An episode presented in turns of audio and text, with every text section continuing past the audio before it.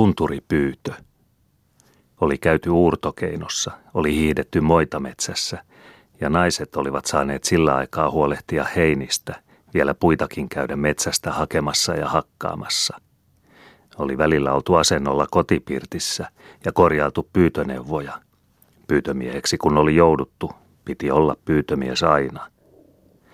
Oli jo kevät tulossa, huhtikuu alussa, oli vieläkin mentävä villipeuran kimppuun.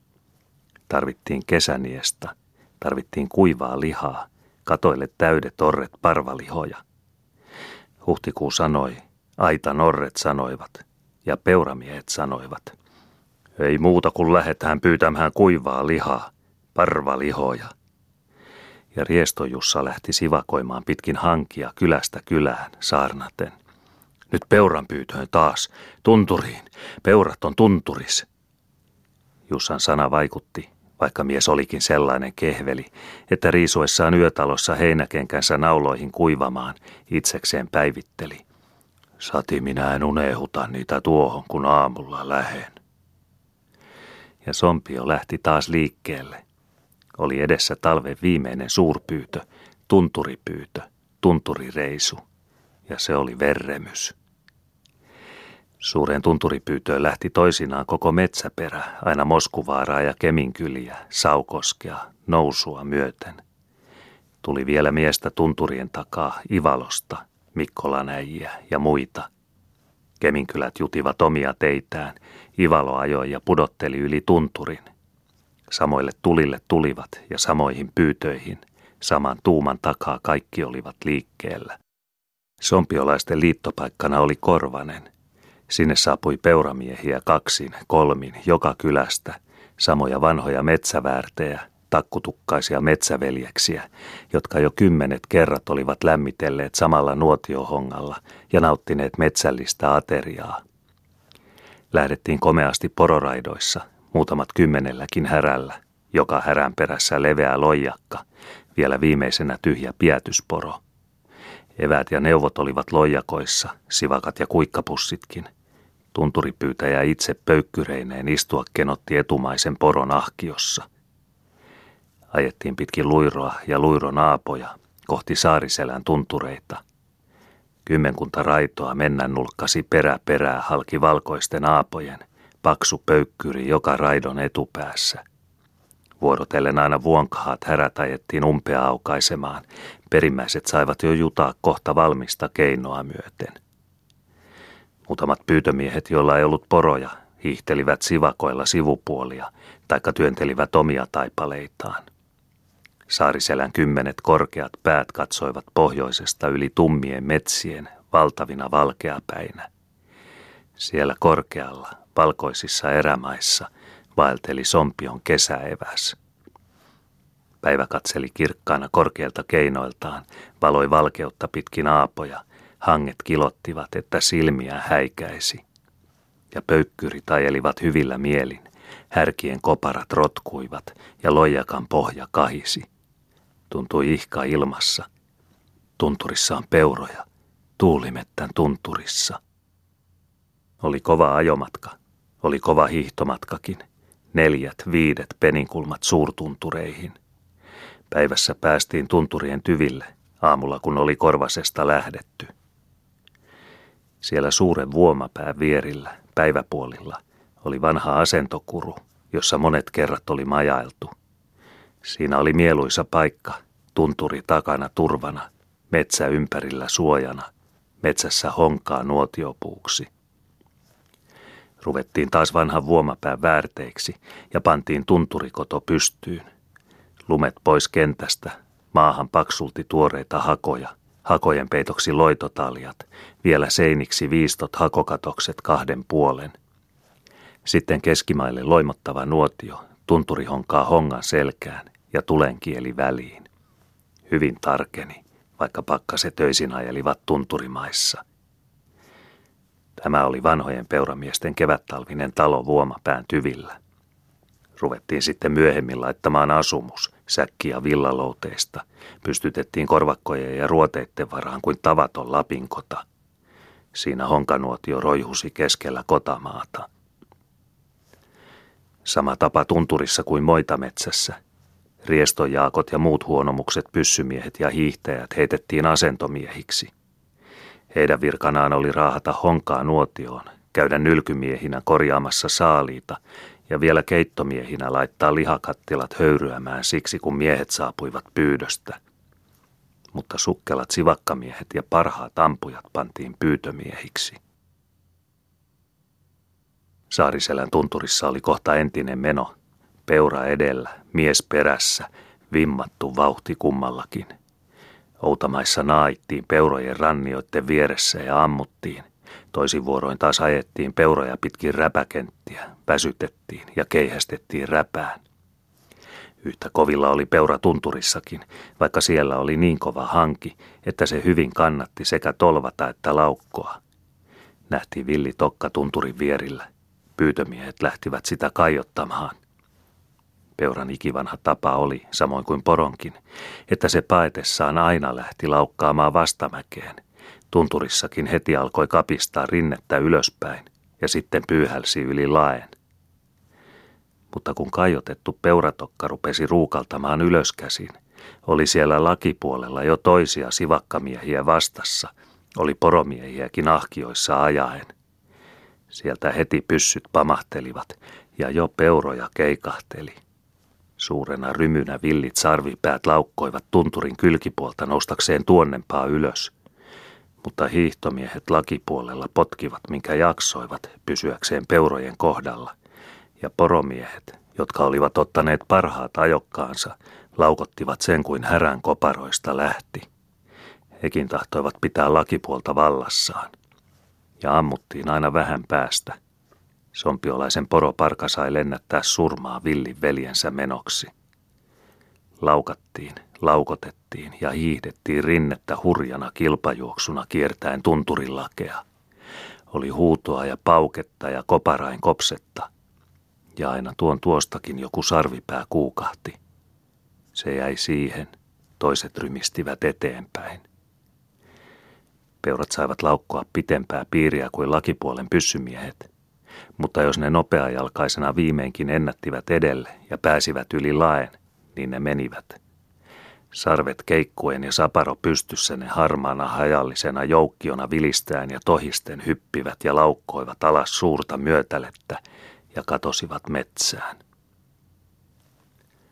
Oli illalla taas suuret hetket vuomapään asentokurussa, kun siellä mustat lihakattilat höyrysivät kohta öitä myöten. Ukko uu, paljas pää, kuumhaan koskeen kurkistaa, hymällä sanoi kattilan sangasta.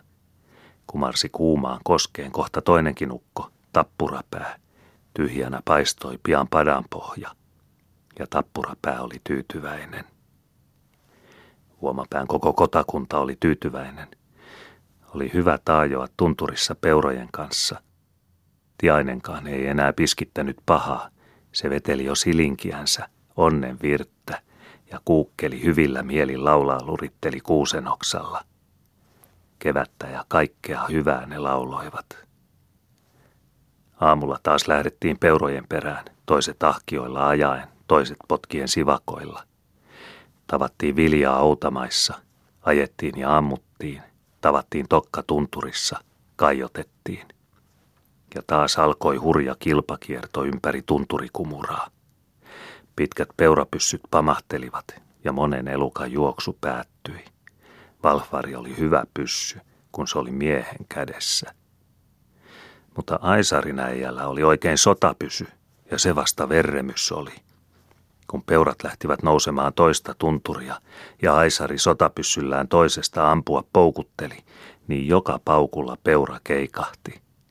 Oikein tunturit ylmähtelivät kuin sodassa. Se hyvin kelpasi. Tuli viljaa, tuli Aisarillekin aina pää liiempää. Mutta kun peurojen nylkiä riestolainen joutui kuorimaan ja raajomaan Aisarin ampumia kurentoja, jo hän sai syytä noitua ja kirvata – sen pohjahan sotakevolle semmoiset neuvot, jotka vievät kintasparin nahkaa ja keiton lihaa ja ravan kanssa vielä sekoittavat loput. Kortot siitä tuli. Aisari ei saanut toisena päivänä enää päätäkään. Mutta Erkkilä Jaako sai. Hän oli aina verremys, ja Jaakon pyssykin oli verremys. Ei kortettu miestä, eikä miehen neuvoja. Sati joku oli niin tyhmä, että yritti. Tiennyt ei, mitä oli Erkin Jaakon kuikassa. Peuran maksoi aina Jaakon paukku. Mitäpä toisesta tunturista toiseen paukuttelemaan. Kun oli oikea liikemies, ennätti kyllä potkia lähemmäksikin, eikä tullut viljaa liikoja läpejä.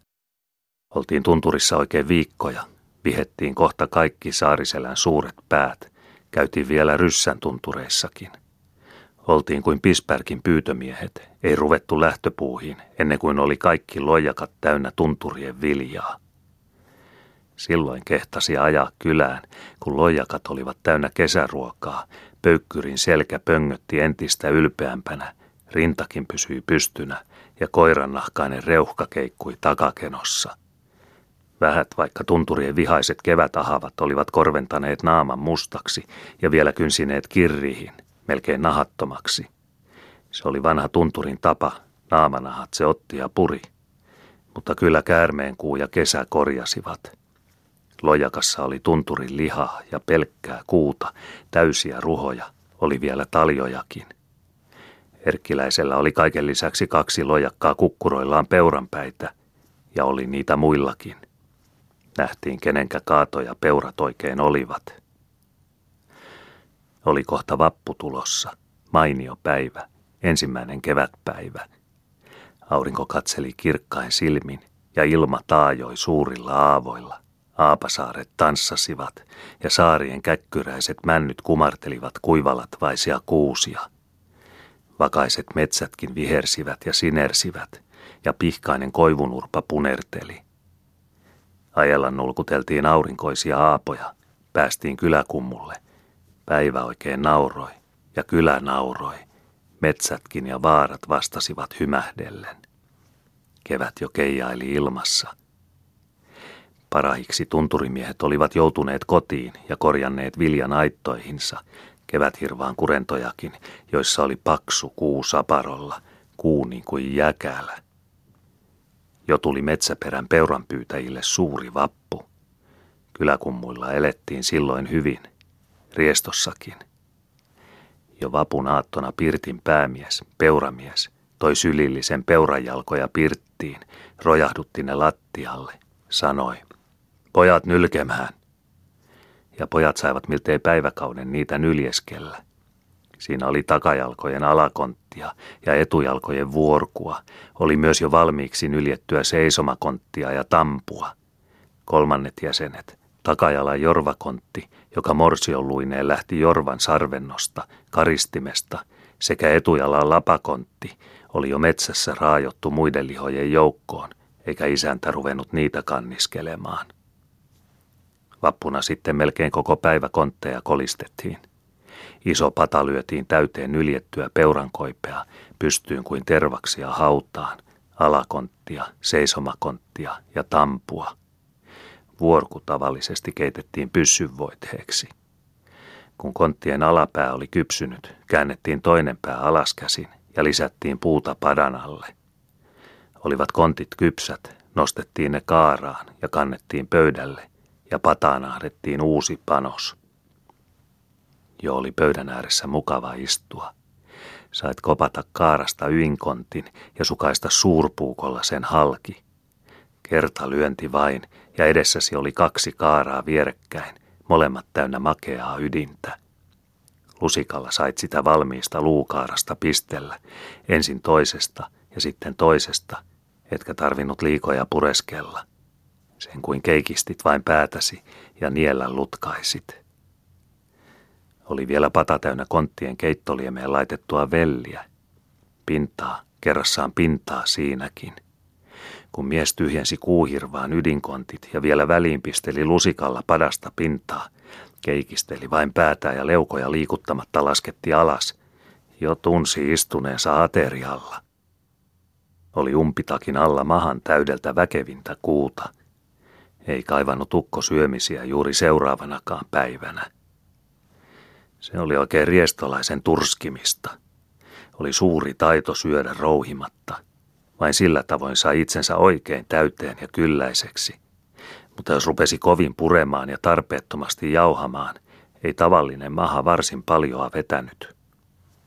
Ahma oli hyvin syöllä selävä, se söi kuin mies, mutta kun aikamies pääsi mieliruokansa kimppuun, se veteli kuin ahma. Rieston Mikkoäijäkin, jota ei tahtonut maa, ei vesi eikä metsä jaksaa elättää, sai taas kyllikseen kuuta ja oli tyytyväinen. Tyytyväinen oli koko metsäperä. Oli taas pitkästä aikaa aitta täynnä ja maha täynnä. Ja kesä oli tulossa. Aitat olivat täynnä peuraa. Kohta olivat kaikki katot täynnä. Kun peurojen verekset lihat olivat olleet muutaman päivän suolassa, niin että suola oli ne hyväksi purrut, ripustettiin ne katoille parvojen orsille kuivamaan.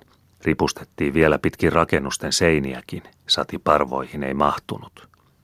Vanhoja verkkoja vedeltiin parvojen ympärille, etteivät riuttalinnut päässeet raiskaamaan.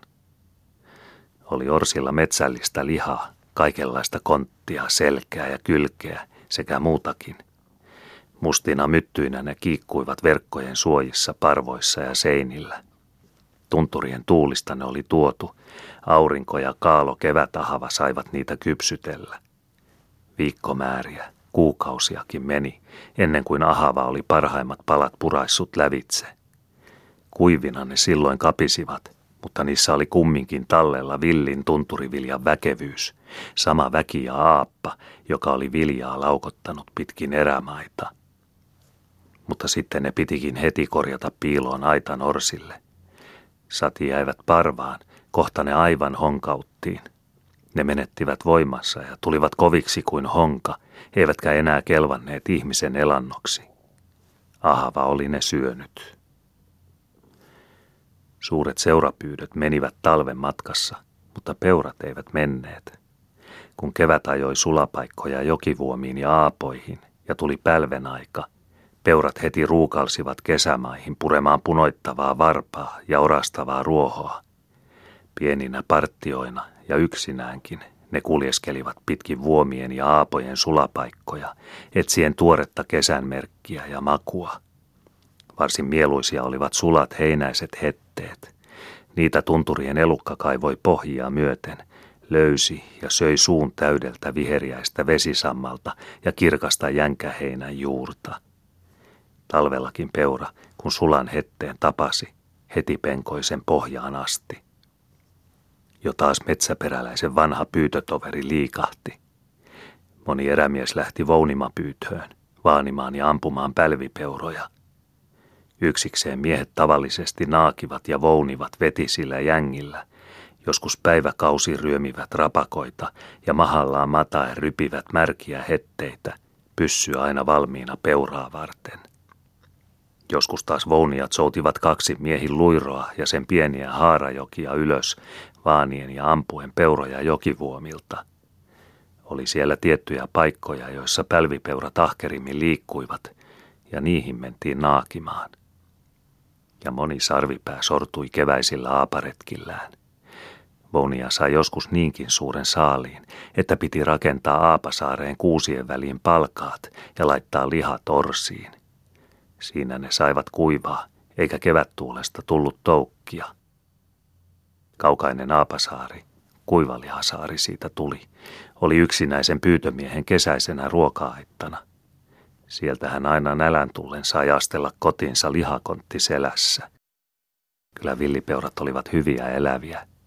Ne antoivat ruokaa aina ajallansa, antoivat hyviä makuutaljoja, kintaita ja kenkiä, säpäkkäitä ja sisnapersakkaita, antoivat vielä lujia suonia, joilla voi kursia parseelit kokoon. Ja Vienan laukkumieheltä sai peuran tuotteella vaihtaa kesäjauhoja. Mutta sitten tapahtui, että villipeurat loppuivat. Kun Hetan ja Koutokeinon lappalaiset ilmestyivät suurine porolaumoineen ja koirineen, alkujaan he tulivat siinä 1870-luvun lopulla joiden kuiden varakkaiden sodankyläläisten poropaimeniksi, Sompion kairoille elämöimään, niin siitä peurat pelästyivät ja kaikkosivat pois. Jo muutama vuotta ennen peurojen katoamista ilmestyi kiveliöihin peurahiiri – Laumoittain se tuli lännestä ja meni itään. Se oli semmoinen komea, hännätön hiiri. Saparollinen kellanruskea elävä, pieni mutta äkäinen. Se tirskui kiukkuisesti, kun sitä ärsytteli, kuoli viimein vihansa ja keikahti selälleen. Ja kun pistäisi pikiöljytipan sen nokkaan, se heilui päissään kuin rieston polvari Jaako. Talvella se lumen alla hakkasi niityt pilalle, ja niitä oli kaikkialla. Menossa ne olivat, toisia tuli ja toisia meni. Peurahiiri tuli ja meni, ja niin menivät pian peuratkin. Itäänpäin jutivat peurahiiret, ja itään painuivat myös peurat. Lokan Pekka oli nähnyt, kun villipeurat olivat lähteneet Sompiosta. Oli Pekka sattunut olemaan silloin pyytöretkellä, ja oli omin silmin saanut nähdä, kuinka ja mihin peurat katosivat. Oli peuroja tullut joka ilmansuunnalta samaan vaaraan, joka taholta ja joka vaarasta ja vaarannulkista oli sarvipäitä tullut, kuin olisi heillä ollut liitto, mihin kokoontua. Kaikkialta veti samaan liittovaaraan monet vahvat ranniot, vei yksinäisiä jälkiäkin. Sitten oli suuri tokka liittovaaralta ojennut ja lähtenyt jutamaan itää kohden. Samaa suuntaan ne olivat aina pitäneet – Saparo pystyssä ne olivat tolvanneet ja nulkanneet ja viimein samaa suoraa painuneet rajan taakse Venäjän puolelle. Pitkänä loppumattomana juontona elukat olivat mennä rymistäneet yli rajan. Ja sinne ne olivat jääneet. Lokan Pekka, joka silloin vielä oli luja sivakkamies, oli kummissaan katsonut villipeurojen outoa menoa oli Pekka potkinut perässä ja yrittänyt ottaa jutavasta tokasta edes oman osansa. Oli hiihtänyt ja ampunut, mutta ei ollut saanut päätäkään. Kaikki olivat menneet, joka kopara. Eikä sen jälkeen enää vuottanut peurojen jälkiä suurillakaan kairoilla. Vain joitakin yksinäisiä sarvipäitä ja pikkuparttioita vielä joskus nähtiin. Viimeiset peurat taisi Korvasen Matti ampua Halosen kanssa Saarikahlehemaassa Pihtijoen kaidalla. Siitä lienee jo yli 40 vuotta. Eivät peurat tappamalla loppuneet. Ne itse mennä kajottivat itään, kun suuret porolaumat ryntäsivät heidän vanhoihin kiveliöihinsä.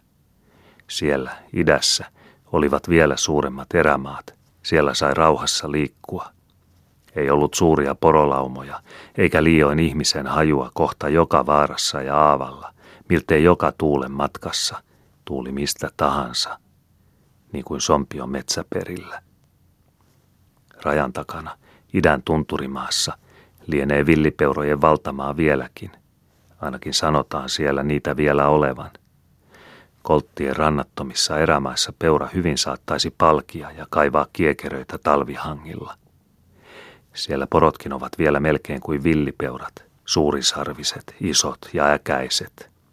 Imanteronkin poro on jo näöltään kuin peura ja kovin taipumaton ihmisen mielen alle. Ja kun peuravilja loppui, rupesi kohta nälkäahkio ajelemaan sompion korpia ja aapoja. Moni metsäperäläinen sen nähdessään pelästyi ja lähti kajottamaan pois, pakeni niin kauas kuin maata riitti – aina ruijan rannoille. Siellä sai ainakin syödä kalaa, kun vanha Sompiojärvikin oli ruvennut ehtymään. Villipeurat loppuivat sekä ikivanhat suuret seurapyydöt. Vain ikäloput äijät enää muistelivat entisiä suuria uurtokeinoja, moidanhiihtoja sekä tunturimatkoja, joissa olivat nuorina ollessaan parhaina miehinä liikkuneet, paukutellen pitkää verremyspyssyä. Korvasen Pekan, ison äijän. Ei toki tarvinnut nähdä peurojen katoamista, eikä kuullakaan. Hän ennätti kuolla jo sitä ennen, kuolla sokeana vaarina, kohta 90 ikäisenä. Mutta sama ikuinen erämiehen ja peuramiehen henki, joka oli häntä kautta kairojen lennättänyt metsänviljan perässä, asui äijässä vielä, vaikka näkö oli loppunut ja ikä oli loppumassa. Joka syksy kun talon emäntä lämmitti riihtä, piti sikiöiden taluttaa ukki riiheen. Kiukaan eteen, tulen loisteeseen Pekkavaari heittäysi pitkälleen.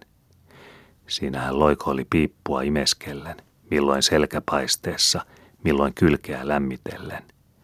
Ja oli olevinaan kiveliössä, nuotiohongan ääressä loidolla. Piippu vain hiljaa turisi. Väliin vanha Peurapekka taas istuskeli, puhalteli savuja sekä muisteli toisen polven perillisilleen suuria pyytöretkiään. Ja sitten vaari jälleen kellahti selkäpaisteelle. Riihenuuni lämmitti sievästi ja sävekkäästi kuin paras nuotiohonka. Ei se piukkunut eikä paukkunut, tohisi vain ja tussasi. Riihen parsilla, savuisessa laessa, valmistui Jumalan vilja. Lattialla kiukaan edessä nukkui vanha erämies nuotiohongalla.